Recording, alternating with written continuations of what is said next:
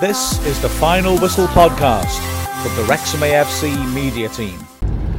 Hi everyone, I'm Mark Griffiths. Let's kick off another match day, shall we, with the preview of Wrexham against Eastleigh. Just a reminder of what's coming up today. No live stream, of course, but there will be live commentary from myself, Neil Williams, and Shay Long on Wrexham Player. To access Wrexham Player, get onto the club website, hit Live Match Centre. We have no control of when the link comes up on Match Centre, but usually about twenty minutes beforehand there's a little black stripe saying listen live, that's what you're after. Also, of course, you can follow the game on the Match Centre with a live text commentary, and I'll be putting some previewy stuff up on that before the match. And then after the game, keep your eyes on YouTube for uh, interviews and reaction. We'll put our Hot Take podcast out on the Wrexham's podcast platform. And then later on, I'll be doing the fuller analysis of the Final Whistle podcast. Highlights will be out on at midnight, Sunday to Monday. Anyway, there's the admin out of the way. I'm going to say, as I'm doing it all now, like, subscribe, et cetera. Put a beautiful comment. Drive us up those charts so that we are gods. And anyway, let's get on to this match. Wrexham, I don't know if you've noticed, are in quite tasty form at the moment. And as far as we're aware, I have no new injury issues. We're hoping that Tom O'Connor could be getting back closer to fitness soon as well, which would be great news. As for Eastleigh, well, they're not having a good time with it. Admittedly, they got a really good win last Saturday away in a, the Hampshire derby against Aldershot Town, but a hell of a weird game. Uh, they took the lead uh, after Aldershot's goalkeeper collided with one of his centre-backs, and it was thought had badly damaged himself, poor guy. Uh, they knocked the ball into the net, and the game was held up for a long time before they could move him. He is okay. Um, Eastleigh got a second, four minutes into added time, and could have got a third, wait for it, twenty-one minutes into added time. But poor guy was due for a long time. And in the second half, Aldershot got right on top of them, but couldn't make a breakthrough, probably hampered partly by the fact that their sub-goalie had to go off injured as well, and they had to put a centre-forward in goal. So a very weird win. Apart from that, their form has been poor.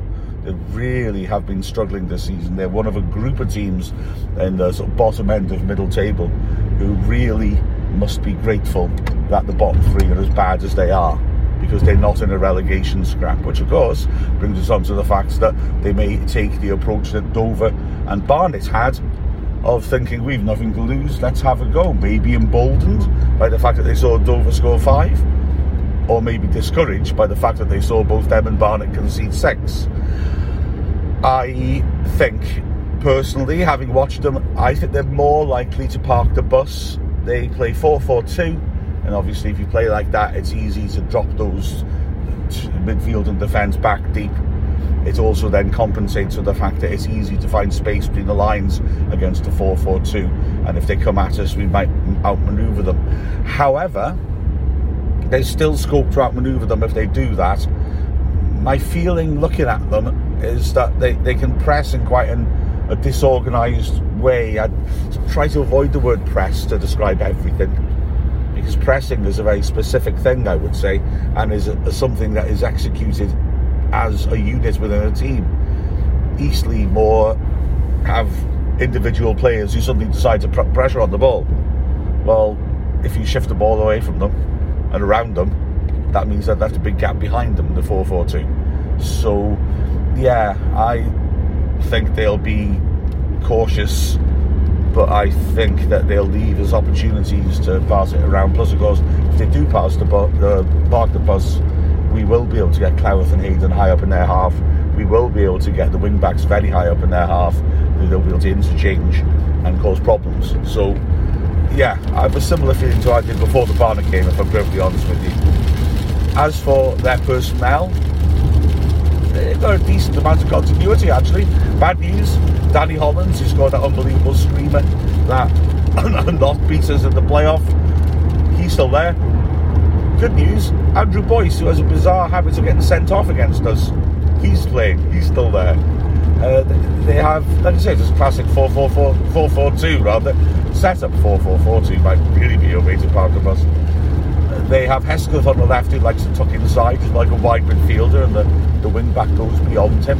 And then on the other side, Smart is much more of an actual winger, so it's that classic old-fashioned eighties four four two setup, if you like, where one of them tucks in to make a three, the other one tries to push on and support the strikers, so it almost turns into a bit of a four four two, uh, sorry, a four three three.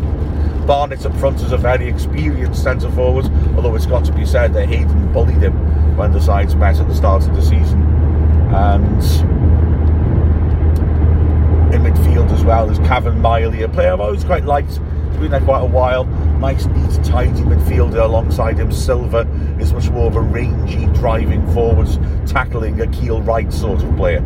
So, yeah, they, they they can drop off a bit too deep, and I think they may look to drop deep and, and park the bus a bit, like I said.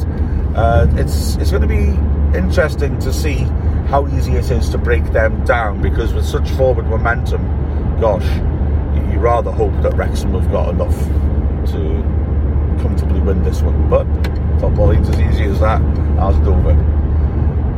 Enjoy the game. Remember, we'll be commentating from about ten to three, and I'm Mark Griffiths from Wrexham A F C. This is the Final Whistle podcast from the Wrexham A F C media team.